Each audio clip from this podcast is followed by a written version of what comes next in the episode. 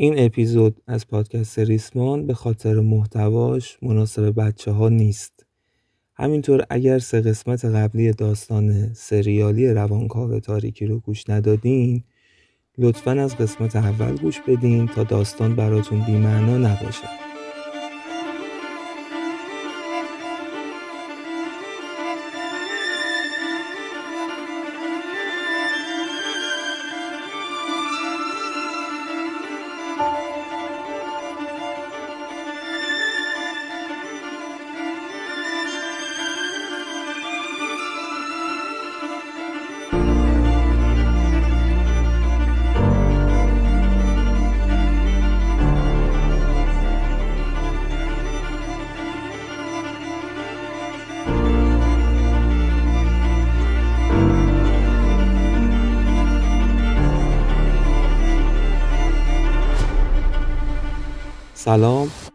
پارسا مسیحی هستم. امیدوارم که حالتون خوب باشه احوالاتتون میزون باشه و با حال خوب پادکست ما رو گوش بدید. پادکست ریسمان پادکستیه که ما تو اون داستان و قصه روایت می‌کنیم.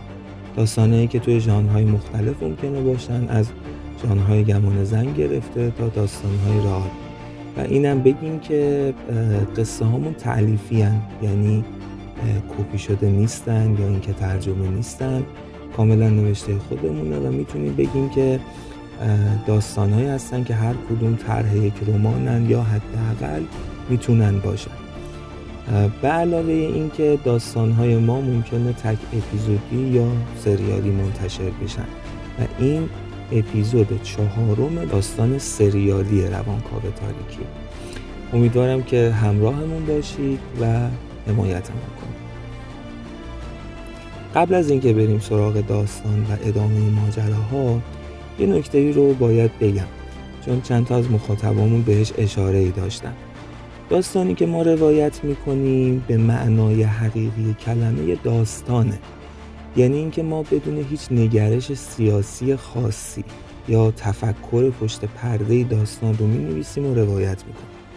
اگر شخصیتی عقیده ای داره نگرش سیاسی داره و یا حتی داستان توی بره زمانی خاصی داره اتفاق میفته این صرفا به خاطر مناسبات پلات داستانه. ساختار داستان باعث میشه که ماجراها توی یه بره خاص اتفاق بیفته یا شخصیتی یه عقیده خاصی داشته باشه. ما برای کوبیدن نگرش ها یا والا جلوه دادن گرایش خاصی داستان تولید نمی کنیم مهمترین هدف برای ما ذات خود داستان و جذابیتشه. که اگه بخوایم دقیق تر بگیم کار داستان چیه باید بگیم که کشتن زمان. وقتی یک داستانی رو ما می‌خونیم گوش میدیم می‌بینیم حالا توی مدیوم های مختلف در از سعی داریم زمان رو برای خودمون از بین ببریم شکستش بدیم بکشیمش تا گذر زمان رو توی واقعیت احساس نکنیم. و ما همه سعیمون بر اینه که تو این راستا حرکت کنیم توی پادکست ریسمان. این رو گفتم که ازتون خواهش کنم. بدون هیچ پیشورزی و بدون هیچ قضاوتی قصه رو گوش کنید و مطمئن باشید هر چیزی که گفته میشه صرفا در خدمت داستانه. خب حالا یا آنچه گذشته ریزی داشته باشیم از قسمت قبل. گفتیم که اردلان سپهر توی یه خانواده مرفه به دنیا اومد و کودکیش رو گذروند. پدرش تاجر فرش بود و زندگی لول بالایی داشتن. اردلان همه جوره در رفاه بود. از ویژگی های شخصیتی اردلان گفتیم و یکی از اون ویژگی ها علاقه شدیدش به بازی کردن بود و رفتار سادیسمیش رو موقع بازی کردن هم شر دادیم که چطور رو مخ حریفش می‌رفت و یه جورایی هم همیشه برنده بود. از مهمونی های مرموزی گفتیم که پدر اردلان کیانوش اولین سهشنبه هر ماه میلادی می‌رفت و همینطور از کنجکاوی شدید اردلان توی دوره نوجوانیش نسبت به سردر آوردن از ماجرای این مهمونی گفتیم. گفتیم که بعد از مدت کیانوش پدر اردلان اردلان رو همراه خودش به مهمونی می برد اردلان اوایل خیلی متعجب بود چون آدم های خیلی مهم مملکت و دربار به اون مهمونی رفت آمد داشتن. اگه خاطرتون باشه گفتیم که داستان توی اون زمان در دوره پهلوی و حکومت محمد رضا شاه پهلوی میگذره. یه بار تو یکی از همین یکی از همین جلسات مهمونی وقتی کیانوش داشت خاطره از گذشته خودش تعریف می‌کرد اردلان چیزی شنید که خیلی به هم ریخت. کیانوش داشت خاطره روزهای اول آموزشش توی موساد رو تعریف می‌کرد. اون روز بود که اردلان متوجه شد پدرش حرفه ترین و ماهرترین جاسوس ایرانیه و این تجارت فرش و اینا فقط بازی و ظاهر ماجراست. مدتی طول کشید تا اردلان با این قضیه کنار بیاد ولی بالاخره این اتفاق افتاد و اردلان حزم کرد این ماجرا رو. همه چیز به روال قبل طی می‌شد تا اینکه یه شب کیانوش اومد پیش اردلان و گفت که همه این مدت رو همراه خودم به این مهمونی بردم برای همچین روزی. گفت که فردا توی مهمونی تیمسار شکوهی میاد و تو باید هر طور شده خودت رو نشون بدی. فرداش رسید. شکوهی به همراه دو تا از معاونهاش به اون مهمونی اومدن. توی یه حرکت عجیب شکوهی دستور داد برای همه پشت سر هم مشروب سرو کنن. جوری که همه افراد اون مهمونی به غیر از خود تیمسار شکوهی و معاونینش و البته خدمتکارا حسابی مست شده بودن توی همین احوالات بود که شکوهی بازی به راه انداخت و همه رو مجبور کرد که توی این بازی دست جمعی شرکت کنند. در مورد بازی و جزئیاتش توی اپیزود قبل کامل توضیح دادیم گفتیم که نهایتا اردلان با هوش و ذکاوت بالاش و البته به کمک همون رفتار سادیسمیش که گفته بودیم تونست برنده این بازی بشه و اون همه آدم کله گنده رو اونجا شکست بده. این یه اتفاق حیاتی تو مسیر زندگی اردلان بود. چند روز بعدش کیانوش اومد سراغ اردلان و با ناراحتی گفت که تیمسار شکوهی خیلی از اردلان خوشش اومده و می‌خواد جذب سیستمش کنه. اما اون چیزی که باعث ناراحتیش بود این بود که شکوهی استعداد اردلان رو در شکنجهگری دیده بوده و حتی براش برنامه هم ریخته بود. اردلان هر کاری کرد تا وارد این مسیر نشه زورش نرسید. چون پدرش از این تیپ شخصیت ها بود که فرمان مافوق رو فرمان شاه می‌دونست. خلاصه که اردلان مجبور شد به برنامه تیمسار شکوهی تن بده. اون اول فرستاده شد به آکسفورد بریتانیا. اونجا کارشناسی و کارشناسی ارشدش رو تو رشته روانشناسی گرفت. شکوهی اینطور فکر می‌کرد که اگر اردلان روانشناسی بخونه می‌تونه به حفره های روانی آدما مسلط بشه و خوب اونا رو بشناسه.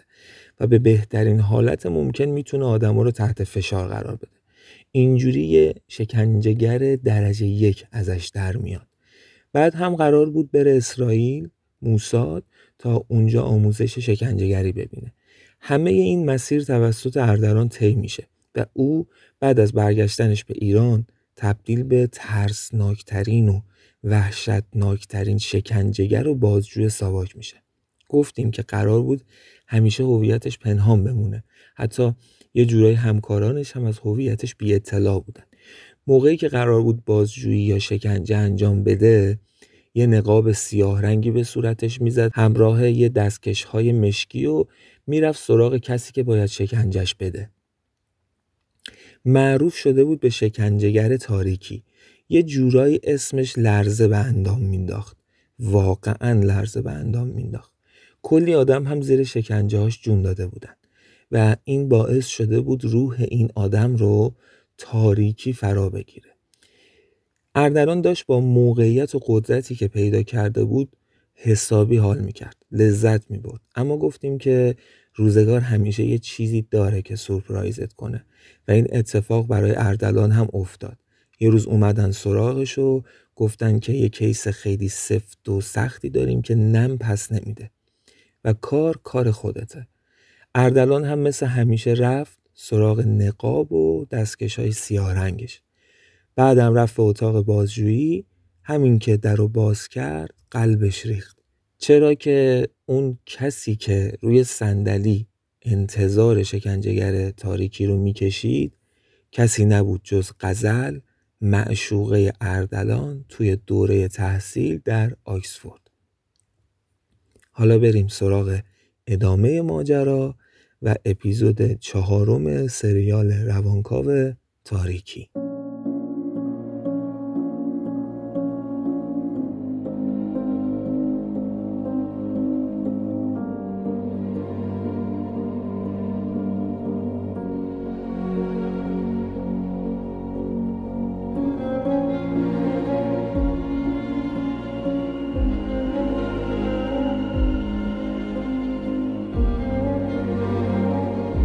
برگردیم به یکم قبلتر به دوره ای که اردلان به شهر و دانشگاه آکسفورد رفته.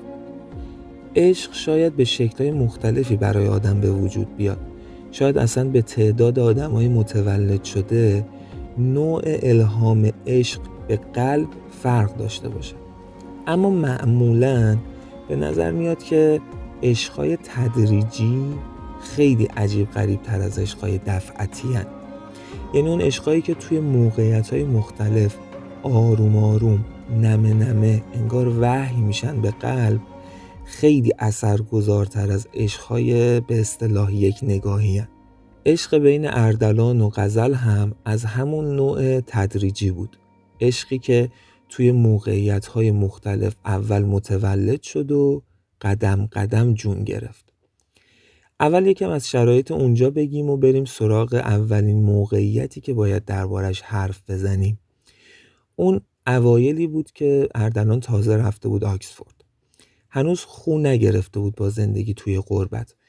با اینکه هیچ کمبودی نداشته یه خونه 100 متری فول امکانات براش اجاره کرده بودن که خب برای دانشجویی که قرار بود تنها زندگی کنه خیلی زیاد بود. یه ماشین از برند جگوار و یک دوچرخه برای رفت آمدش گذاشته بودن. که البته اردلان بیشتر از دوچرخه استفاده می‌کرد چون آکسفورد شهر بزرگی نیست و با دوچرخه راحت میشه به همه جاش دسترسی داشت. خلاصه که امکانات رفاهی قابل توجهی براش تهیه کرده بودن. تا اصطلاحا فکرش رها باشه و بچسبه به درسش. ماه به ماه هم پول در حدی براش ارسال می‌شد و همه چیز رو به راه بود. اردران ولی حالش خوب نبود. قربت بهش فشار آورده بود و البته وابستگی خیلی زیادی که به خانوادش داشت اذیتش می‌کرد واقعا. وقتی قرار شده بود به انگلستان بیاد مادرش خیلی مخالفت کرد و بیتابی می‌کرد. اما کیانوش صف وایستاد که نه. این به نفع اردلانه و باید بره اونجا و ادامه تحصیل بده تا آیندهش تضمین باشه. حالا اصلا مادر بیچارش خبر نداشت چه خبره ها خلاصه که کیانوش یه روز بهش گفته بود به اردلان تو تا الان تو پر قوبار اومدی. وقتش پوستت کلوف شه. باید سختی بکشی. باید روپا خودت وایستی. قربت تمرین خوبیه.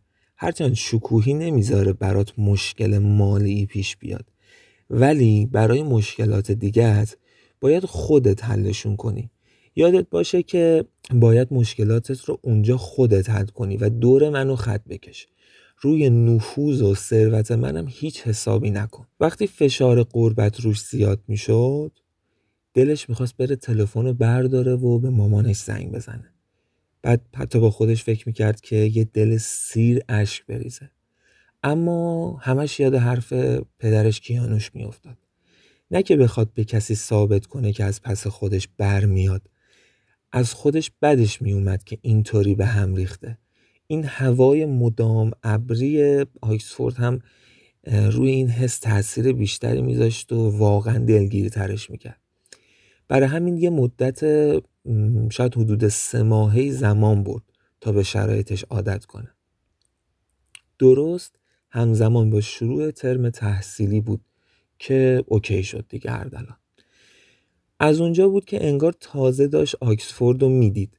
معماری خیره کننده جای جای دانشگاه و دانشکده خودشون انگار تازه داشتن به چشم اردلان می اومدن. فضاسازی اصیل آکسفورد جوریه که انگار حتی یه آجر کوچیکه. به کار رفته توی یه دیوارش هم وارث همه اسمهای بزرگی که توی اون دانشگاه پرورش یافتن. واقعا عظمتش می‌گیره آدمو. مبهوت می‌کنه آدمو. اردلان روحیه گرفته بود. هم حس می‌کرد. تونسته بود خودش به تنهایی به قربت غلبه کنه. هم حس می‌کرد پا گذاشتن به این دانشگاه براش ورود به یه دنیای تازه است.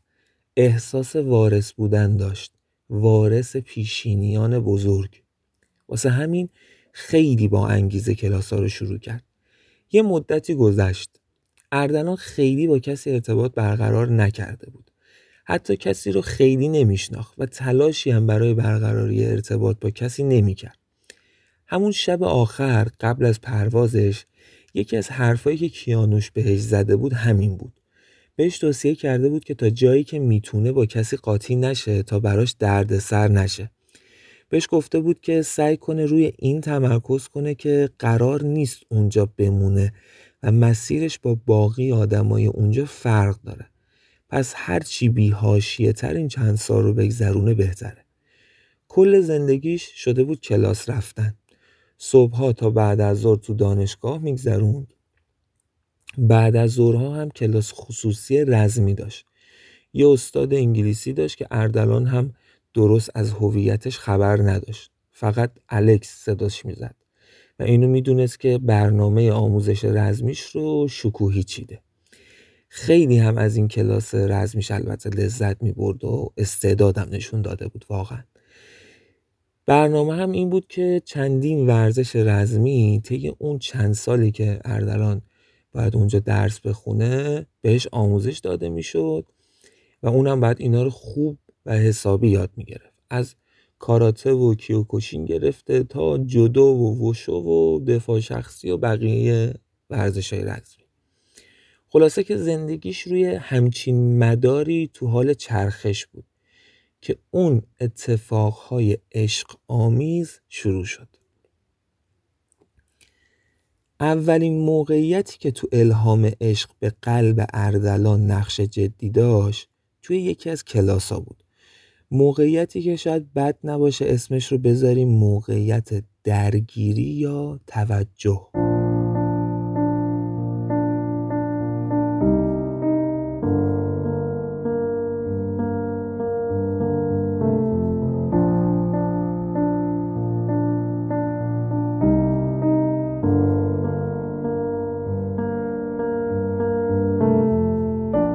سر کلاس بحث مهمی در جریان بود.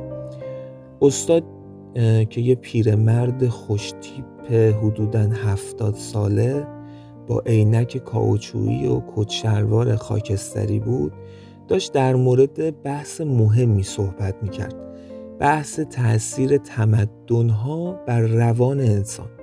اگر بخوایم یه ذره دقیقتر بگیم صحبت سر این بود که آقا آیا اقلیم روی روان انسان ها تأثیر داره؟ و آیا این فرهنگ و تمدنی که یه جورایی سیف شده توی ژنهای انسان هست چقدر روی روان انسان و شیوه رفتاریش تاثیر داره؟ حسابی بحث داغ بود و گل کرده بود. همه دانشجوها شیش دنگ حواسشون به استاد و بحث عمیق و جذابش بوده. اردلان هم از تأثیر حرفای شکوهی عادت کرده بود که خیلی خودش رو وارد بحثا نکنه تا توجه خیلی بهش جلب نشه. همینجوری بحثا داشت پیش می‌رفت که یه دفعه اونور کلاس یه جورایی قرینه اردلان یه دختری دست بلند کرد تا حرف بزنه. اردلان اول اصلا حتی بهش نگاه هم ننداخت. اما سوالش براش جذاب بود. حالا چی پرسیده بود این دختر؟ پرسیده بود که استاد آیا می‌تونیم بگیم علاوه بر تمدن و فرهنگ حکومت و نوع حکومت هم روی روان انسان ها تأثیر داره؟ استادم از این سال خوشش اومد. رو کرد به دختره و ازش پرسید که می‌تونم ازت بپرسم اهل کجایی؟ انگلیسی که نباید باشی. دختر با لبخند جواب داد که من ایرانیم. اینجا بود که اردلان توجهش جلب شد. خب فکر نمی کرد که ایرانی به غیر از خودش توی اون جمع و دانشکده باشه. یه دختری رو دید با موهای بور و چشمهای زاق پوست سفید خیلی روشن که واقعا چهره زیبایی داشت و واقعیتش هم این بود که اگر دختره نمی‌گفت ایرانیه به خاطر همون بور و زاغ بودنش شاید اردلان هیچ وقت متوجه نمی‌شد که این دختر ایرانیه استاد هم با همون لبخندش ادامه داد که اسم شما چی بود؟ دختر جواب داد قزل استاد لبخندش گشادتر شد و با خودش تکرار کرد قزل و بعد ادامه داد که اسمت از روی شعر برداشته شده دیگه مگه نه؟ غزل با یه ذوقی از آگاهی استادش جواب داد که بله استاد دقیقا در اصل یک نقالب شعره که بیشتر توی زبان فارسی و عربی قرار داره و معمولا توش اشعار عاشقانه میگن. استادش ادامه داد که چقدر زیبا و پر مفهوم اسمت. خیلی بهت میاد و من رو یاد بزرگان ادبیات شما یعنی حافظ و مولوی و سعدی میندازه. یه نکته بگم قبل از اینکه ادامه رو ادامه داستان رو بگم. خب این کلاس اوایل ترم بود و هنوز کلاس رو روالش به اون معنا نیفتاده بود. از جمله اینکه این استاد هم از اون دست استادایی بود که حضور قیاب نمی کرد. چون ممکنه الان ذهنیت پیش بیاد که خب اگر استاد حضور قیاب می‌کرد اسم غزل رو می‌دونست اما خب این اتفاق تا اون لحظه نیفتاده بود حالا بریم سراغ ادامه این ماجرا. بعد استاد دوباره از غزل پرسید که غزل جان چی شده که همچین سوالی می‌پرسی؟ می‌خوام بدونم ریشه سوال چی می‌تونه باشه.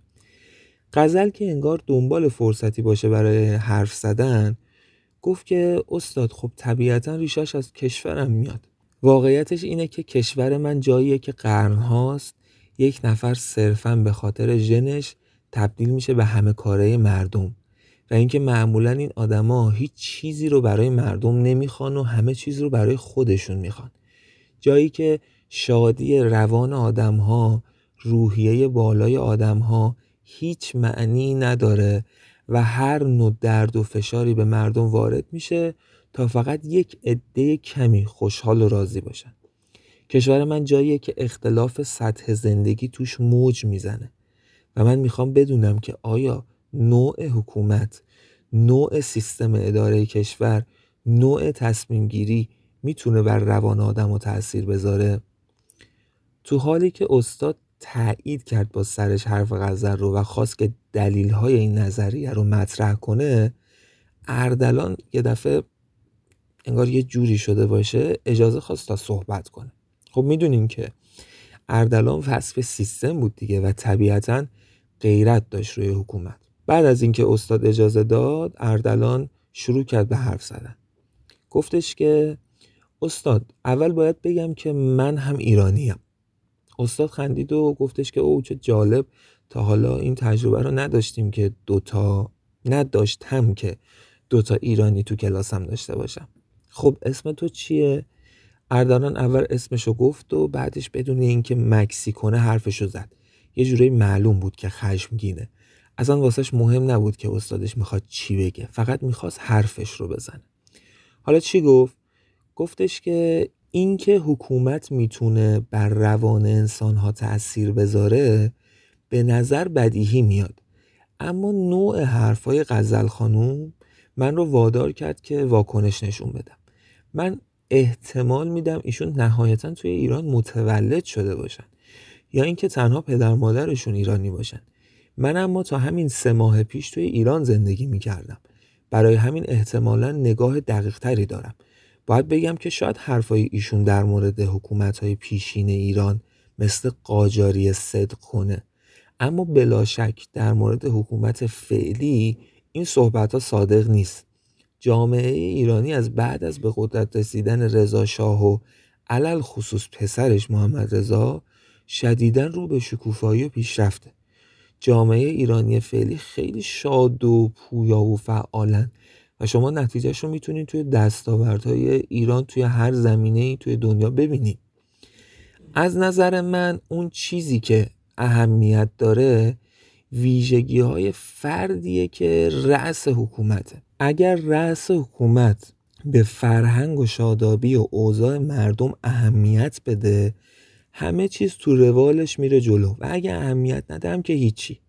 حالا چه فرقی می‌کنه حکومت موروسی و شاهنشاهی باشه یا دموکرات و جمهوری و هر چیز دیگه ای غزل بی مقدمه پرید وسط حرفای اردلان و گفتش اولا من تا سیزده سالگی ایران زندگی کردم.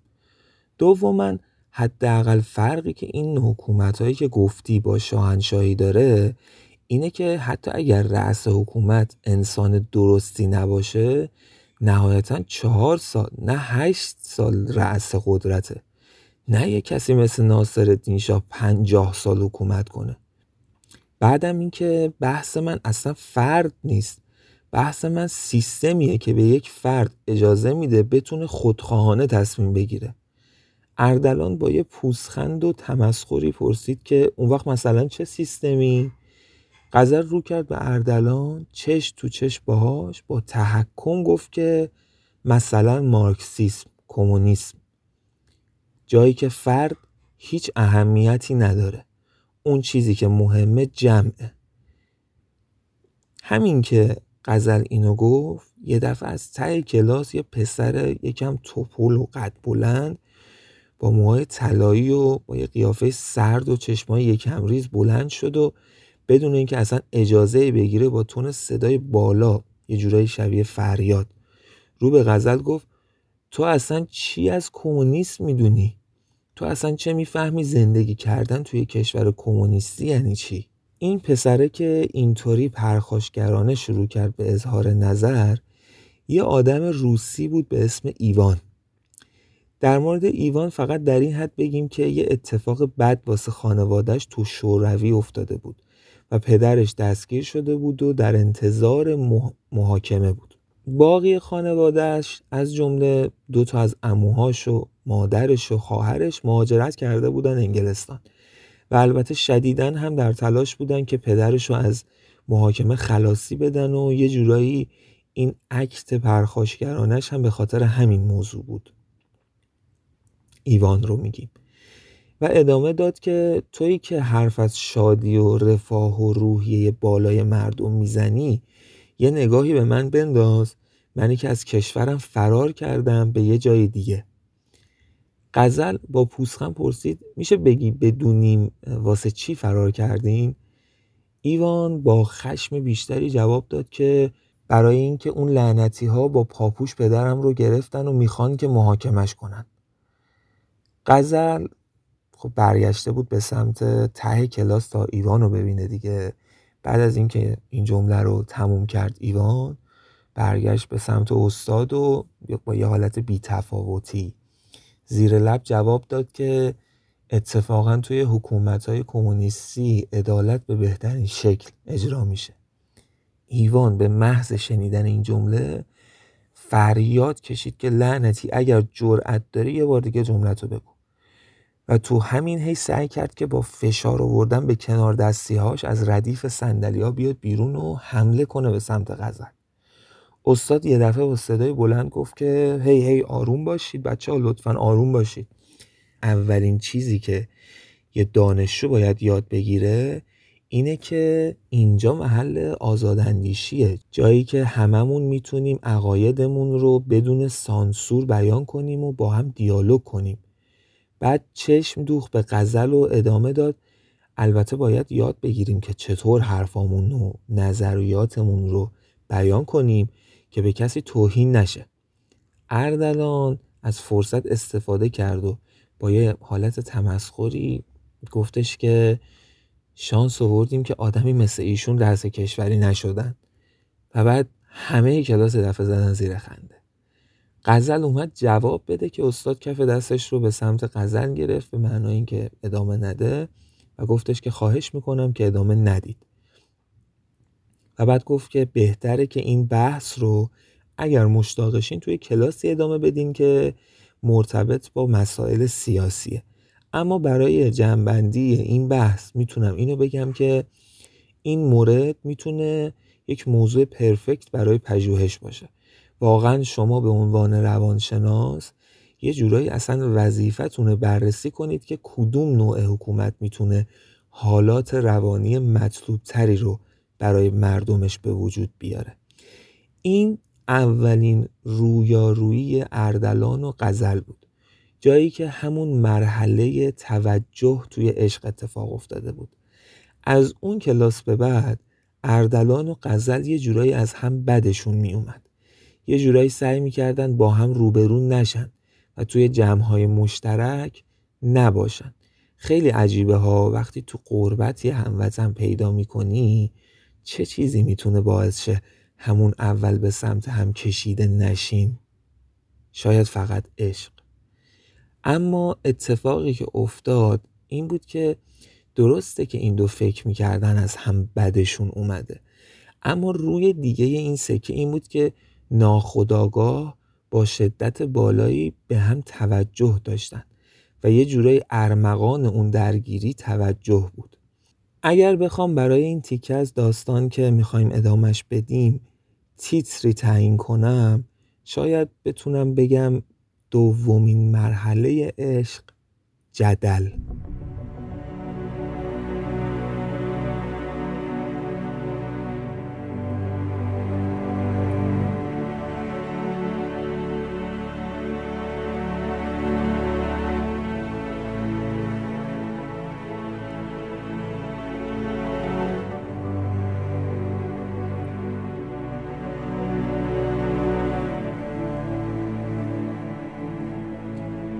مدتی گذشت. توی کل دانشگاه برای ورودی هایی که دو سال اول تحصیلیشون رو میگذروندن مسابقاتی توی حوزه های مختلف طراحی شده و برگزار می‌شد. اردلان از بین شاخه های مختلف مسابقات شطرنج رو انتخاب کرد. یادتونه که گفته بودیم اردلان دیوونه بازی بود و بین رشته هایی که توی دانشگاه بود برای مسابقه انتخاب اردلان خب شطرنج بود. چون بهترین جولانگاهش بود. شطرنج جایی بود که اردلان می‌تونست هم از هوش و ذکاوتش بهره ببره و هم از اون رفتارهای سادیسمیش. مسابقات شروع شد و برای اینکه خیلی داستان طولانی نشه سراغ جزئیات تک تک بازی های اردلان نمیریم. اما چیزی که باید بگیم اینه که اون هشت بازی رو پشت سر هم پیروز شد و رسید به مرحله نیمه نهایی. نکته که باید بگیم اینه که اردلان شطرنج بازی کردنش عین توپ توی دانشکده صدا کرده بود. هم اون هوش و ذکاوتش توی انتخاب تاکتیک های بازی بین اونایی که از شطرنج سر در می آوردن صدا کرده بود و هم از اون مهمتر رفتار سادیسمیش کلکلاش وسط بازیش. که البته این کلکل و صحبت کردن و اینا ضد قوانین شطرنج بود. ولی اردلان رعایت نمی‌کرد. و اون قهقه های عجیب غریبش هم بعد از برنده شدن خیلی سر صدا کرده بود. تو دو تا بازی آخر هم تماشاچی ها برای بازیاش می اومدن یعنی یه سری آدم از مدل بازی کردن اردلان به وجد اومده بودن و اینا رو برای بقیه تعریف می‌کردن بعد باعث شده بود که هی یه سری آدم بیان بازی های اردلان رو ببینن. البته اینم باید بگیم که اردلان توی این مسیر دشمن هم پیدا کرده بود. اون کسایی که توی بازی بهش باخته بودن.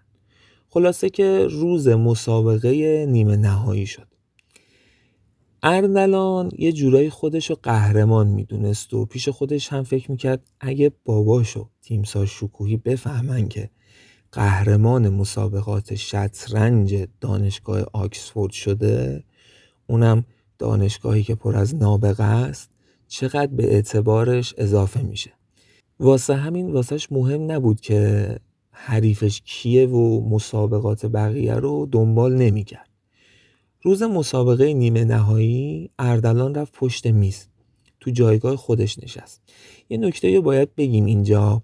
اونم اینه که مسابقات شطرنج کلا دو نوعه. یا انفرادیه یا تیمی. تو حالت تیمی مثلا چهار نفر از یه تیم مقابل چهار نفر از یه تیم دیگه بازی می‌کنن. و شکلش اینجوریه که نفر قویتر میز اول میشینه. بعد نفر دوم از نظر قدرت دومی میز و سومی نفر پشت میز سوم و آخرین میز ضعیفترین بازی کنه اما خب نکته اینه که ذات شطرنج بازی انفرادی دیگه و مسابقاتی هم که اون موقع برگزار می‌شد مسابقات انفرادی بود. و آدمای مختلفی هم بازی داشتن و اون موقع هم خب بازی نیمه نهایی بود. و دو تا مسابقه برگزار می‌شد. اردلان حالا اینا رو چی گفتیم؟ برای اینکه اردلان همیشه خودش رو زودتر میرسوند. توی مسابقات قبلی هم همینطور بود. اون موقع هم که تعداد بازی ها و مسابقات بیشتر بود و تعداد میزا بالاتر بود اردلان می‌رفت میشست پشت میز اول. دلیلش هم این بود که می‌خواست یه جورای قدرتش رو به حریفش نشون بده. چون تداعی مسابقات تیمی می‌شد برای بقیه و خب تو بازی تیمی میز اول نفر قوی تر میشینه. واسه همین همیشه زودتر می‌رفت و میشست پشت میز اول و ناخداگاه به حریفش القا می‌کرد که چقدر مسلطه و اعتماد به نفسش رو به رخش می‌کشید. خلاصه که رفت نشست پشت میز اول و تمرکز کرد روی صفحه شطرنج. نوبتش هم توی قوره کشی که انجام شده بود افتاده بود مهره سفید. و خب همه می‌دونیم که بازی رو مهره سفید شروع می‌کنه. اما نکته ای که وجود داشت این بود که اردلان به مهره های سیاه علاقه داشت. رنگ سیاه رنگ مورد علاقهش بود و بیشتر دوستش داشت. اما همیشه برای خودش انگیزه ایجاد می‌کرد. چجوری؟ همیشه وقتی مهرهای سیاه رنگ خودش بود خب می‌گفت مهرهای منن و باید پیروز بشن. اما وقتی مهرهاش سفید می‌شدن یعنی رنگ سفید میافتاد بهش انگیزش این می‌شد که من با استفاده از مهره سفید مهره های سیاه رو مال خودم می‌کنم. یعنی بازی رو می‌برم. چون شطرنج یه جورایی مثل کشورگشایی یا اینا بوده دیگه. مثل اینکه قدیم یه پادشاهی چشم داشت به یک سرزمینی حمله می‌کرد و اون سرزمین رو تصاحب می‌کرد و مال خودش می‌کرد. اردلان هم نگاهش اینطوری بود. توی اون بازی هم خب رنگ سفید رنگش بود دیگه. نشسته بود پشت میز و اما خیره شده بود به مهره های سیاه روبرو و بازم داشت تو درون خودش این حس رو پرورش می‌داد که آخر بازی شما مال منید. سرزمین مهره های سیاه مال منه. تو همین افکار بود که یه صدایی رشته افکارش رو پاره کرد. منتظر همچین لحظه بودم که باهات پنجه به پنجه بشم. اردلان که این جمله رو شنید سرش رو بالا میاره و می‌بینه که قزل روبروش نشسته. یکم تعجب می‌کنه. اصلا یه جوری تصور نمی‌کرد که توی این مرحله یه دختر روبروش قرار بگیره. و حالا از غذا اون دختر قزلم باشه. همون دختری که بحث و جدل لفظی سر کلاس باهاش داشت. غزل هم از اون طرف با بازی های حساب شده و درست رسیده بود به مرحله نیمه نهایی. با بردهای قاطع. بازی های غزل هم اندازه اردلان صدا کرده بود. اما خب اردلان چون دنبال نمی کرد اصلا به گوشش هم نرسیده. اردلان یه جورایی این جمله غزل که تموم شد یه لبخندی زد و گفتش که پنجه ها بد جور میشکنه. غزلم با یه پوسخند جواب داد که اشتباهت همینجاست فکر می‌کنی شطرنج به زور استخونه. نه عزیزم به زور مغزه. اردلان هم یه نیمچه خنده ای زد و گفتش که چند ساعت دیگه مشخص میشه. پنجه مغز کی قوی تره. یه نکته دیگه اینه که خب بازی شطرنج انواع مختلفی داره که حالا نیازی نیست بهش فرود کنیم. ما خودمونم خیلی سر در نمیاریم. اما در همین حد بگیم که یه،, یه نوع از بازی بازی سرعتیه یا اصطلاحا بیلیتس یا بازی برقاسا که هر دو نفر پنج دقیقه وقت دارن یعنی کل بازی ده دقیقه است. یه نوع بازی دیگه هم هستش که بازی نیمه سریه که هر بازیکن ده دقیقه وقت داره. بعد کل بازی هم 20 دقیقه طول می‌کشه. و انواع مختلف دیگه هم هست که یک ساعت و یه ساعت و نیم و دو ساعت و نیم و اینا طول می‌کشه. توی اون مسابقاتی که توی آکسفورد داشت برگزار می‌شد بازی ها دو ساعت و نیمه بود. برای اینکه زمان کافی برای فکر کردن وجود داشته باشه و سرعت به عنوان یک معلفه تاثیرگذار قرار نگیره خیلی و ذهنیت و هوش پررنگتر باشه. برای همین تایم خیلی مسئله برای بازیکنان نیست توی این بازی. یه نکته هم صرفا برای اینکه تصورمون درست تر بشه میگیم. و دوستان شطرنج بازمون بهتر می‌دونن. برای بازی شطرنج یک ساعتی وجود داره که دو تا مانیتور داره که زمان هر کس رو ثبت می‌کنه که چقدر فکر کردن و از زمانشون استفاده کردن. این ساعت هم همیشه سمت راست مهرهای سیاهه. حالا اینکه چرا اینجا قرار می‌گیره نمی‌دونیم. حالا شاید خواستن یه حالی به مهرهای سیاه بدن. قانون هم همیشه به این صورته که شما وقتی مهرت رو حرکت میدی با همون دستی که بازی کردی و مهره رو حرکت دادی باید ساعت رو بزنی تا زمانت ثبت بشه. اینم جزو قانونشه. خلاصه بازی اردلان و غزل شروع میشه. خب گفتیم که اردلان مهره سفید رو داشت و باید بازی رو شروع می‌کرد. اردلان نوع بازیش اصطلاحا ترکیبی بود. بازی ترکیبی یه نوع بازیه که اصطلاحا یه بازی جسورانه است.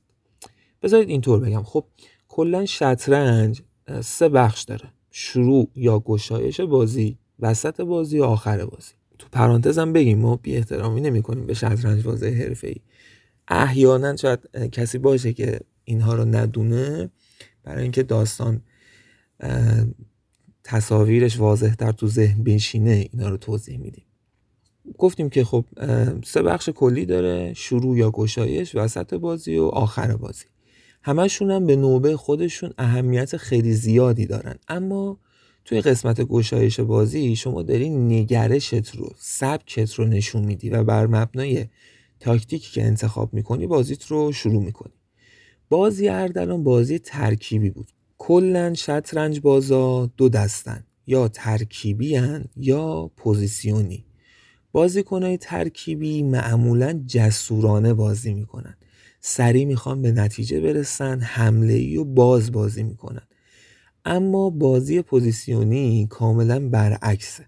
خیلی بسته بازی می‌کنن خیلی با حوصله بازی می‌کنن و به شدت منتظر کوچکترین اشتباه حریفشون میمونن تا بتونن بازی رو به نفع خودشون تموم کنن.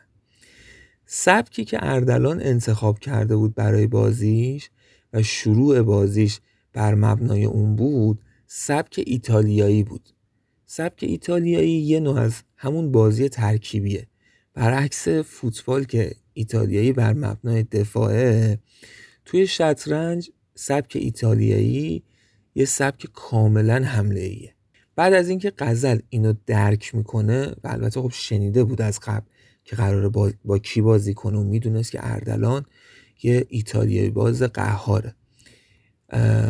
و حالا از قضا هم مهره سفید افتاده بود به اردلان و شروع کننده بازی هم اون بود و بازی هم ایتالیایی شروع کرده بود.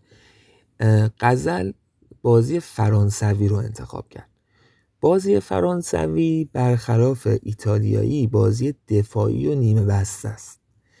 فضاها رو میبنده مهره ها رو جوری جایگزین می‌کنه که خونه های مهم رو داشته باشه. خیلی فضا نده به حریفش و فضاهای مهم خودش رو باز نگه داره برای بازی خودش. خلاصه خونه های مهم و یه جورایی در دسترس خودش نگه داره.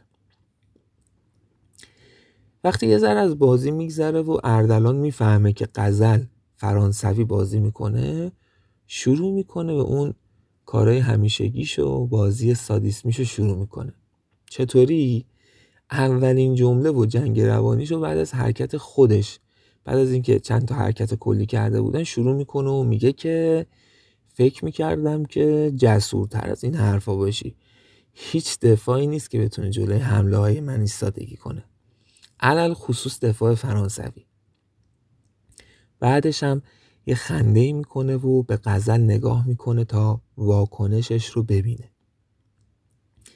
همیشه هم توی بازیهاش اردلان به واکنش حریفش خیلی دقت می‌کرد تا نقطه ضعف حریفش خوب بفهمه. وقتی اینجوری نگاه می‌کرد حریفای اردلان همیشه توی این شرایط یا عصبی می‌شدن و واکنش عصبی نشون می‌دادن از خودشون. تو صورتشون مشخص می‌شد این عصبانیت. یا یه عکت عصبی اتفاق میافتاد. یا اینکه سعی می‌کردن بهش نگاه نکنن به اردلان نگاه نکنن. نمی‌خواستن مثلا اوضاع از کنترلشون خارج بشه. اما قزل صاف نگاه می‌کنه تو چشمای اردلان. چند ثانیه خیره میمونه و هیچی نمیگه. بعدم هیچ نشونی از تغییر تو صورت غزل پیدا نمیشه. بعد از گذشتن یه چند ثانیه از بررسی کردن اردلان تازه یه لبخند می‌زنه و انگار نه انگار که اتفاقی افتاده. حرکتش رو ادامه میده. اردلان با خودش فکر می‌کنه که داره جواب میده. و این الان مثلا این خندهش اصطلاحا خنده علکی بود. خنده غزل میگه. غزل حرکتش انجام میده و نوبت اردلان میشه. اردلان حرکت بعدی رو انجام میده و تو همون حمله به سمت مهرهای حریف جمله بعدیشو میگه. میگه که خب می‌دونم می‌دونم نباید چیزی بگی. سخته برات دو جا تمرکز کنی.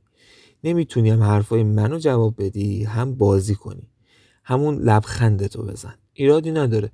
مهم اینه که لبخند اصلی برای منه. اونم آخر بازی. غزل این سری تو حالی که انگار تصمیمش رو گرفته بود برای حرکت بعدیش و اصلا زمان نمی‌خواست که فکر کنه مهرش رو حرکت میده همونجا رو ساعت می‌زنه تو چشمای اردلان نگاه می‌کنه و میگه که اتفاقا می‌دونی که اون آقایونن که نمی‌تونن دوتا کار رو همزمان با هم انجام بدن. بعد حین همون لحظه شروع می‌کنه حرکتش رو ثبت کردن و جملهش رو ادامه میده. انگار که می‌خواسته به رخ اردلان بکشه اینکه می‌تونه چند تا کار رو با هم انجام بده. و میگه لبخند آخر بازی هم به حرف نیست. چیزی به آخر بازی نمونده. اون وقت می‌بینیم کی میخنده. و حرکتش رو ثبت می‌کنه. در مورد ثبت حرکت هم اینو باید بگیم که توی شطرنج قانونی وجود داره که هر کسی حرکتش رو باید ثبت کنه.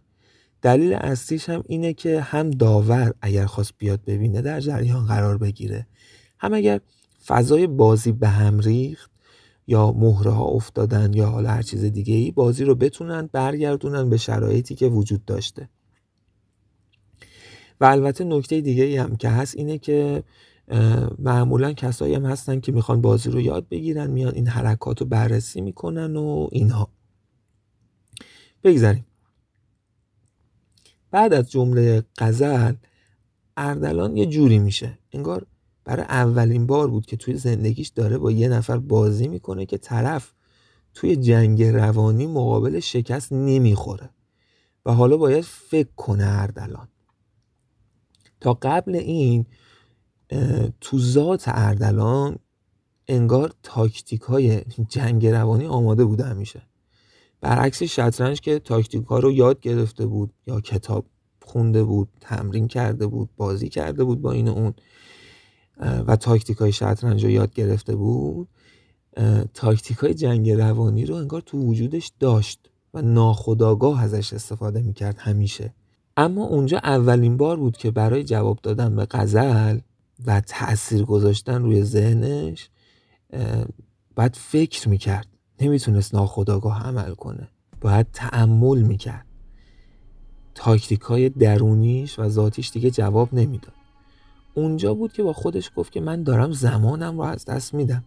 یه کار هوشمندانه که غزل کرده بود این بود که جواب اردلان رو وقتی داده بود که حرکتش رو انجام داده بود و حالا نوبت بازی کردن اردلان رسیده بود. با این حرکت باعث شده بود که زمان اردلان مصرف بشه. چون اردلان ناخداگاه ذهنش رفته بود سمت جنگ روانی جای بازی. اردلان سعی کرد ذهنش رو از این جنگ روانی بکشه بیرون و اول تمرکز کنه روی حرکت و بعد بازیش رو انجام بده و بعد حرف بزنه. همین که این تصمیم رو گرفت غزل اینو فهمید. بهش گفت که می‌دونی خیلی دلم می‌خواست یه بازی بیلیتس باد می‌کردم چون اگر این اتفاق میافتاد همین الان باخته بودی. تو نمی‌تونی همزمان هم به بازیت فکر کنی هم به جنگ روانیت. اردلان فقط نگاش کرد و سکوت کرد. اولین باری بود که توی یه بازی اردلان بود که داشت دچار استراب روانی می‌شد. غزل به بازی نگاه می‌کرد و داشت همچنان حرکات بعدیش رو پیش بینی می‌کرد. فضا رو برد سمت اینکه مسخره کنه اردلان رو. اردلان به هر مهره که نگاه می‌کرد غزل چند تا حرکتی که می‌تونست انجام بده رو خودش می‌گفت به اردلان. اردلان به رخ نگاه می‌کرد. بعد مثلا غزل می‌گفت که خب الان رخ تو که حرکت بدی اسیر فیل من میشه. از این دست جمله ها چند دفعه از این جمله ها گفت و اردلان دیگه کاملا به هم ریخته بود. دیگه سعی کرد نشنوه. بعد دیگه به هر حال با هر سختی بود اردلان یه حرکتی انجام داد و نوبت غزل رسید. اردلان با خودش گفت خب حالا وقتشه که من ضربه روانی رو بزنم. شروع کرد به گفتن اینکه خوبه که سعی می‌کنی مثلا با پیش بینی کردن حرکات من و بلند بلند فکر کردنت بازی منو به هم بریزی. اما این کار واسه آدمای مبتدی جواب میده نه واسه یکی مثل من. با این حرفش از در غرور وارد شده بود. غزل دوباره صاف تو چشماش نگاه کرد. یه لبخند زد و دوباره هیچی نگفت. قریب به پنج دقیقه غزل داشت تو چشای اردلان نگاه می‌کرد. بدون اینکه حتی حرکتی انجام بده. اردلان یه ذره شوکه شد. گفتش که قصد نداری حرکتتو انجام بدی؟ غزل هیچ جوابی نداد. پنج دقیقه دیگه هم به چشماش نگاه کرد. اردلان هم سعی کرد بهش نگاه نکنه. با خودش می‌گفت که این چه بازیه که راه انداخته. سعی کرد تمرکزش رو جمع کنه و حواسش رو بده به مهره ها. بعد از گذشت ده دقیقه تازه غزل صورتش اوورد پایین و به مهره ها نگاه کرد. اردلان فکر کرد که خب الان مثلا غزل ضربه خورده اما اتفاقی که افتاد این بود که غزل ده دقیقه دیگه وقت تلف کرد تا حرکتش رو انجام بده. حالا چی بود نیت غزل؟ غزل نگاه کرده بود از زیر میز و دیده بود که اردلان پاهاش رو دائم تکون میده و یادش اومد که حتی اول بازی که هنوز بازی شروع نشده بود و غزل داشت میومد سمت میز اردلان تمرکز کرده بود روی صفحه شطرنج هم و هنوز اصلا بازی شروع نشده بود اردلان پاهاش رو تکون می‌داد. از این تکون دادن پا فهمیده بود که از این شخصیت که احتمالا صبر کردن و صبوری برایش مثل سم میمونه اذیتش می‌کنه. برای همین از اونجا به بعد شروع کرد به لفت دادن حرکاتش. با اینکه از همون اول می‌دونست می‌خواد چی کار کنه و اما 20 دقیقه طول می‌داد تا حرکتش رو انجام بده. زمانم که داشت و برای هر حرکت یه رو تا 20 دقیقه طول می‌داد بازیشو. بازی هم رسیده بود به وسط و از گشایش هم رد شده بودن. البته که زمان رو سعی می‌کرد مدیریت کنه ولی از این حربه استفاده کرده بود تا اردلان رو به اوج عصبانیت برسونه. اردلان سعی می‌کرد اینو بروز نده اما حالت تکون خوردن پاش از نرم و ریتم همیشگی اصلا خارج شده بود. خیلی تند پاهاش رو تکون می‌داد.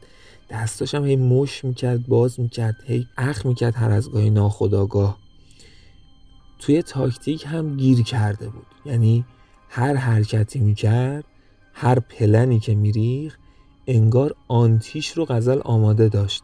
ولی نکته این بود که هیچ تلاشی برای پیروزی نمی‌کرد غزل. انگار همش داشت دفع می‌کرد حرکات اردلان رو. در صورتی که وسط بازی جایی که تو باید هرچی پلن داری برای پیروزی بریزی وسط دیگه. و این خودش اردلان رو عصبی کرده بود. انگار نمی‌تونست پیش بینی کنه که غزل داره چی کار می‌کنه. بعد دیگه جایی رسیده بود که اردلان هیچی نمی‌گفت و جنگ روانی نمی‌کرد اصلا. و تمام تمرکزش رو گذاشته بود روی شطرنج. اما غزل شروع کرد. اولین جمله ای که گفت این بود که خیلی شنیده بودم شطرنج باز حرفه ای هستی. همش این بود حتما حریفات خیلی ضعیف بودن من از همون روز اول توی کلاسم می‌تونستم بفهمم اینو که توی آدم تو خالی هستی که فقط ادعا تا آسمون میره. اردلان اینجا دیگه برید. این کلمه ها عین تیر خلاص بودن براش. داشت دنبال داور میگشت. سرشو گردون که داور رو پیدا کنه چون اصلا حرف زدن و تمرکز حریف رو به هم زدن توی شطرنج خلاف قانونه. و شما اگه به داور اعتراض کنی داور یک بار اختار میده و بعدش اگه رعایت نکنی دیگه بازی اصلا تمومه. به محض اینکه اومد این کارو کنه غزل اینو فهمید. چیکار کرد؟ اصلا حتی براش مهم نبود چون نهایت یه تذکر می‌گرفت دیگه. غزل اومد گفتش که تو خودت تا نیمه نهایی فقط با همین کار اومدی بالا. تو اصلا شطرنج بازی نکردی. تو فقط رو موخ آدما رفتی. بعد حالا یه نفر داره با خودت همین کارو می‌کنه. سری می‌خوای پای داور رو بکشی وسط. ایرادی نداره اصلا داور اونجاست. با دست یه طرفی نشون داد که داور اونجا بود بعدم گفت خودم اصلا صداش می‌کنم. بعد اردلان که دید با این واکنش های غزل مواجه شده دستش آورد بالا به معنای اینکه نمی‌خواد. اوکیه. دیگه تا آخر بازی هم هیچی نمیگه اردلان. بازی ادامه پیدا می‌کنه و غزل یه دفعه از یه جایی به بعد شروع می‌کنه به یه سری حرکاتی کردن که از بازی فرانسوی خارجه. یعنی از نوع بازی که داشت تا اون موقع می‌کرد خارج شده بود. شما تصور کن مثلا تو فوتبال یه تیمی داشته دفاع می‌کرده تا دقیقه هفتاد بعد از دقیقه هفتاد یه دفعه مربی سه تا هافبک تهاجمی یا مثلا دو تا هافبک تهاجمی و یه مهاجم بفرسته تو زمین. یه دفعه تیمی که تو دفاع بوده میاد تو حمله دیگه. حرکات غزل این شکلی میشه. شروع می‌کنه یه سری حرکاتی کردن که اگر یه کسی شطرنج باز بود می‌دید اینا رو می‌گفت چه حرکات غیر اصولی می‌کنه چه حرکات اشتباهی داره می‌کنه. اردلان هم اینجا فکر می‌کنه که غزل وا داده بعد خوشحال میشه. ولی سعی می‌کنه هیچی نگه دیگه. میترسه که کلماتش غزل رو آگاه کنه از اشتباهاتش و اون می‌خواسته پیروز بشه و برسه به فینال. و حالا ته بازی هم خنده های سادیس میشه اینا. اما غزل همین راه رو ادامه میده و بعضی وقتا یه حرکاتی می‌کنه که واقعا دیگه غیر منطقی بودن. بعد یه سری مهرهاش قربانی میشن و از دستشون میده. اردلان داشته اصطلاحا باد به قبقب مینداخته و خوشحال از این اشتباهات غزل ولی غزل خیلی مطمئن داشته کارشو می‌کرده.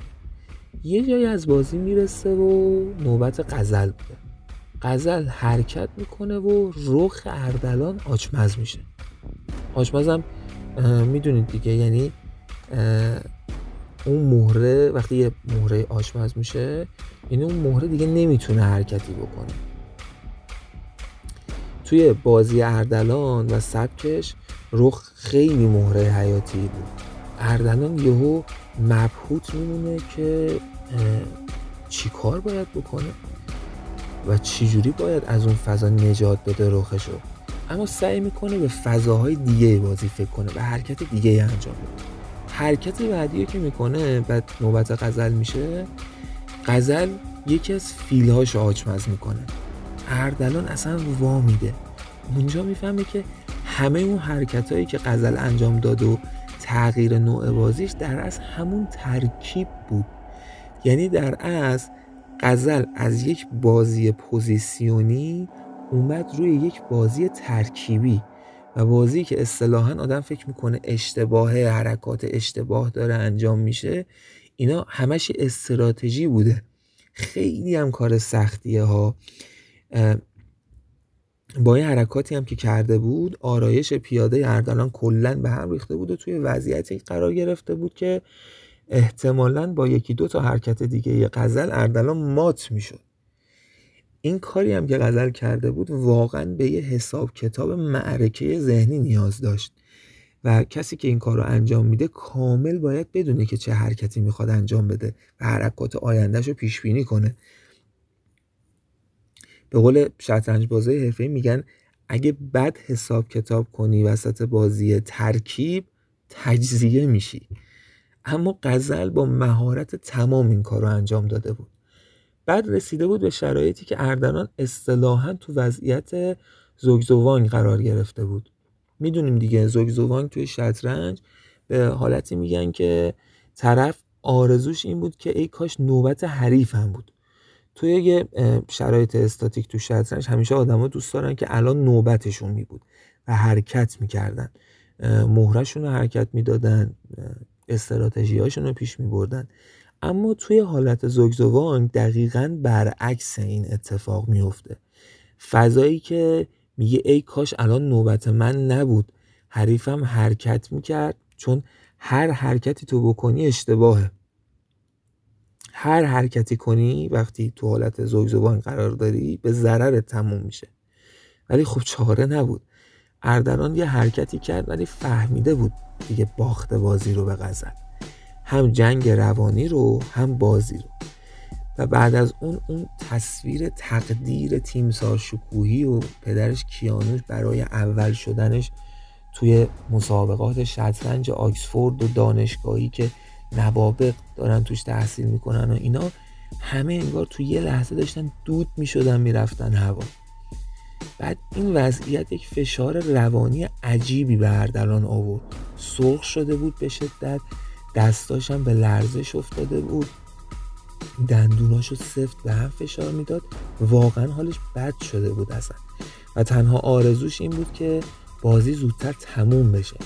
یکی از شرایط تموم شدن بازی شطرنج هم اینه که شما اقرار کنی که باختی دیگه و بگی آقا من باختم. اما اردلان نمی‌خواست انقدر ضعیف باشه که بگه من باختم.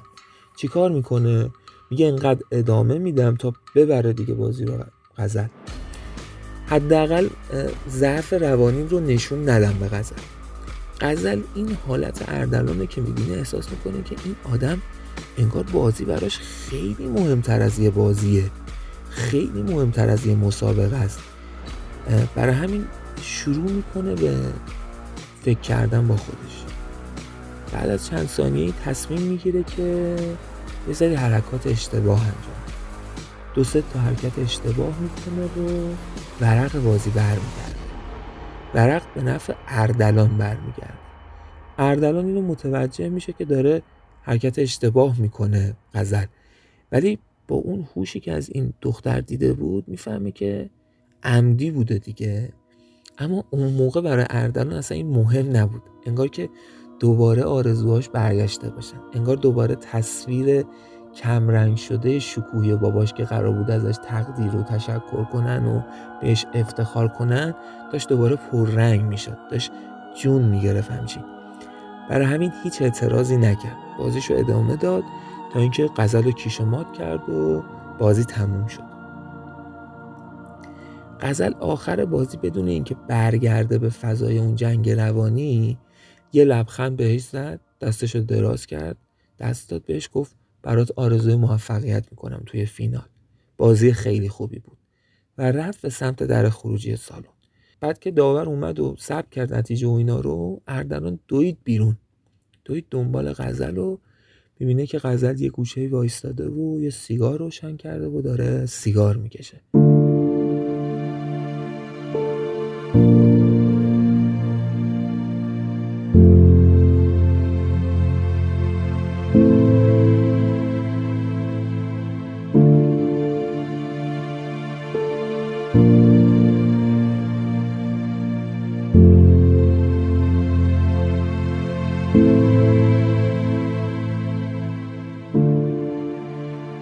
میره پیشش و بهش میگه تو از قصد باختی از قصد اون حرکات آخرت رو اشتباه رفتی. چرا این کارو کردی؟ چی شد که این انتخاب رو کردی؟ مگه من نیاز دارم به اینجوری برنده شدن؟ من می‌خواستم خودم برنده بشم نه اینکه تو به هم برنده بودن و هدیه کنی. هم خیلی ریلکس پوزخندی میزن و دوباره یه جمله بهش میگه. میگه که اون لحظه به این فکر کردم که هر کدوم ما برنده بشیم و بریم فینال. و اگر فینال رو ببریم و قهرمان بشیم حکومت ما خیلی روی این موضوع مانور تبلیغاتی میده که یه ایرانی از کشور ما و حکومت ما توی آکسفورد برنده مسابقات شطرنج شده. منم نمی‌خواستم قربانی این تبلیغات اونا بشم. اما تو سینه چاک اونایی برنده قرار باشه یه ایرانی باشه بذار تو باشی نه من. که روی من مانوری ندن در صورتی که اگر روی تو مانور بدن خوشحالم میشی. اردلان که اینو میشنوه هیچی نمیگه. اونم یه سیگار روشن می‌کنه فقط یه لبخند می‌زنه و میگه ولی بازی خوبی بود. سیگار غزل تموم میشه و خاموشش می‌کنه و فقط میگه موفق باشی بعدم از اونجا میره. چند روزی میگذره. نزدیک بازی فینال میشه. چند ساعت بعد بازی فینال قرار بوده برگزار بشه. اردلان هم یواش یواش میره سمت سالن مسابقات و غزل رو می‌بینه که اونجاست. غزل میاد جلو و سلام علیک می‌کنه و اینم اردلان هم جوابشو میده. غزل یه جوری نگاه می‌کنه که کسی حواسش بهشون نباشه و بهش میگه که ببین بیا یه کاری کنیم. اگر جایی احساس کردی که گیر کردی و نمی‌دونی حرکت درست چیه جایی که حرکتاتو قرار ثبت کنی حرکت بعدیت که تو ذهنت هستم ثبت کن. من میام نگاه می‌کنم. و خب اینم تو پرانتز ما بگیم که این امکانم هست توی مسابقات شطرنج که شما برید نگاه کنید دیگه. بعد غزل ادامه میده که اگر سمت راست میز وایستادم یعنی حرکت درسته. و اگر سمت چپ میز وایستادم یعنی حرکت اشتباهه. که بتونی برنده بشی و کمکت کنم. اردلان یه خنده بلند می‌کنه یه ذره از همون مدل خنده های سادیسمیش. بعد با یه حالت مسخره میگه که نه من نیازی به کنسه کسی ندارم. کنسه هم تو شطرنج یه اصطلاحه همون تقلب خودمون میشه یه جورایی. با یه حالی هم اینو گفت که انگار نه انگار که غزل باعث شده بود اون بیاد بالا وگرنه الان خود غزل به جاش مسابقه داشت. با یه حالت غروری که مثلا می‌خواست اون ماجرا این که غزل از قصد یه کاری کرده که اردلان برنده بازی بشه تو نیمه نهایی و انکار کنه. جوری که انگار خودم برنده شدم و اینا. غزلم یکم شوکه میشه ولی خب چیزی نمیگه و سرشو میندازه و میره. بازی فینال شروع میشه و حریفش یه دانشجوی انگلیسی بوده اهل بندر لیورپول که اومده بوده اونجا درس بخونه. و اونم خیلی سر و صدا کرده بود بازیشو. و نکته جالب این بود که اونم مثل اردلان نوع بازیش ترکیبی و حمله ای بود. یه بازی شدیدا جذابی از آب در اومده بود. اما وسط های بازی اردلان واداده بود. وسط بازی دیگه رسیده بود به اینجا که تو فینال اردلان نمی‌دونست باید چی کار کنه. بعد یه ذرم برش شلوغ بود. خب بازی فینال بود دیگه. خیلی اومده بودن بازی نگاه کنن. ببینن چه خبره کی برنده میشه. البته بازی شطرنج چون بازی طولانیه و هیجان تصویری به اون معنا نداره و بازی هم دو ساعت و نیم بود می‌رفتن میومدن آدما ولی بودن همیشه چند نفری اطراف میز. غزلم اون دورمورا نشسته بود یه جا نشسته بود با یکی دوتا از دوستاش. خیلی هم نزدیک نبود اما از همون دور اردلان رو زیر نظر داشت. اردلان که رسیده بود به این حال که دیگه نمی‌دونست باید چی کار کنه نمی‌دونست انتخاب درست چیه یاد حرف غزل افتاد. اون که بهش گفته بود کمکت کنم. ناخداگاه هی سر چرخوند که ببینه غزل رو پیداش می‌کنه یا نه اما نمی‌بینه غزل رو. می‌بینه که نیست. ولی خب غزل از اون دور می‌فهمه که اردلان الان داره دنبالش میگرده. بلند میشه میاد نزدیک. اردلان که یه دفعه غزل رو می‌بینه اصلا انگار که یه کمکی از راه رسیده باشه. عین او که یه آدم یه جا گیر کرده باشه یه, یه کمک پیدا بشه. اصلا جون می‌گیره. رنگ میدوه تو صورتش. بعد نگاه می‌کنه به غزل. غزل یه چشمکی بهش می‌زنه یعنی اینکه هوا تو دارم اردلانم که حرکتش رو انجام میده حرکت بعدی شد طبق قرارش با غزل اون چیزی که تو ذهنش بوده هم ثبت می‌کنه. خلاصه غزل میره وای میسه بالا رو میره می‌بینه که چی نوشته اردلان واسه حرکت بعدی چی تو ذهنشه. بعد آروم آروم غزل میره سمت چپ میز وای میسته یعنی اینکه تو داری اشتباه می‌کنی. حالا مسئله این بود که اینو با هم هماهنگ نکرده بودن که کدوم مهره رو حرکت بده. حالا که داره اشتباه می‌کنه چه حرکتی باید انجام بده؟ تنها چیزی که به غزل می‌رسه که کسی هم متوجهش نشه اینه که آروم دست راستش رو می‌ذاره روی رون پاش و فقط انگشت اشارش رو باز نگه میداره و بقیه انگشتش رو میبنده و انگار که عدد یک رو داره نشون میده. بعد اردلان می‌بینه این کار قذر رو و می‌فهمه که یعنی باید رخ تو حرکت بدی. یکم اردلان فکر می‌کنه بعد انگار توی ذهنش تلپاتی اتفاق میفته و می‌فهمه منظور غزل چیه و چه استراتژی مد نظرشه. و همون راه رو شروع می‌کنه و ادامه میده و یه دفعه ورق بازی برمیگرده و آخر هم آخر بازی اردلان برنده بازی میشه و قهرمان مسابقه.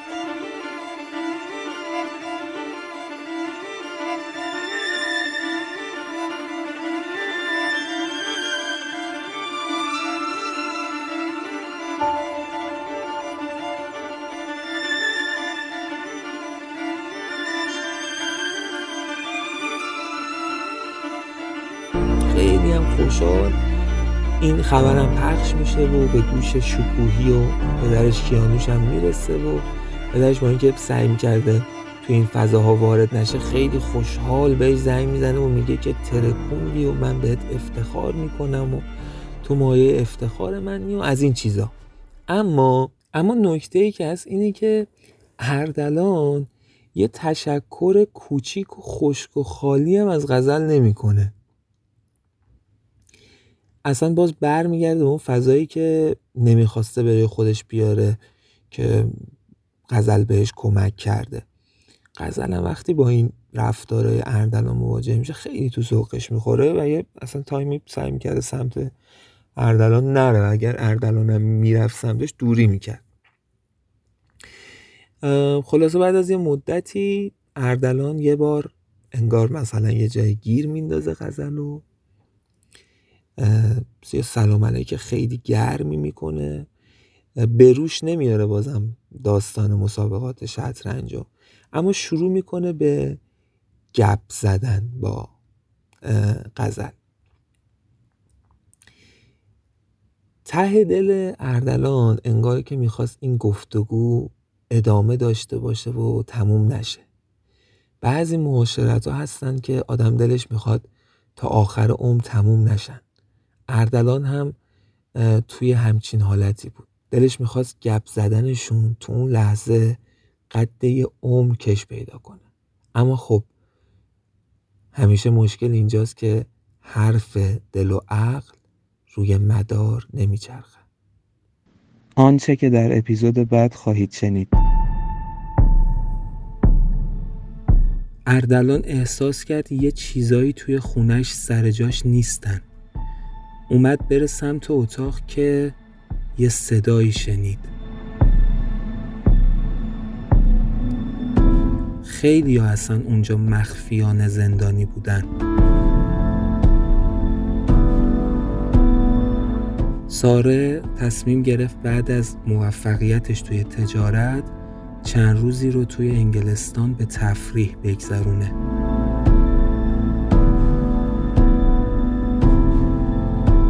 همینطور که داشت توی خیابونای آکسفورد میچرخید روی یه دوچرخه چهره آشنایی رو دید. اولش شک کرد اما شیشه ماشین رو داد پایین و مطمئن شد که خود اردلانه. اردلان سپر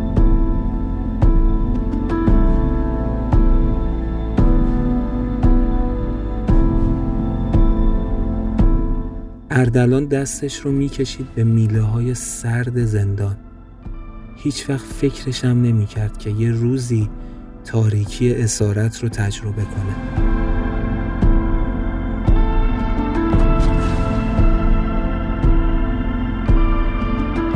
میره اطراف محل زندگی اردلان و عکسش رو به هر کسی که می‌دیده نشون می‌داده تا شاید حتی یه نشونی پیدا کنه.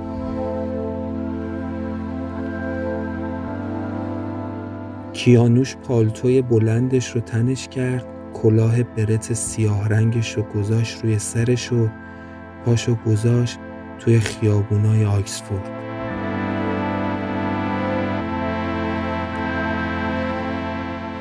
و محاکمه رو تیربارون شد.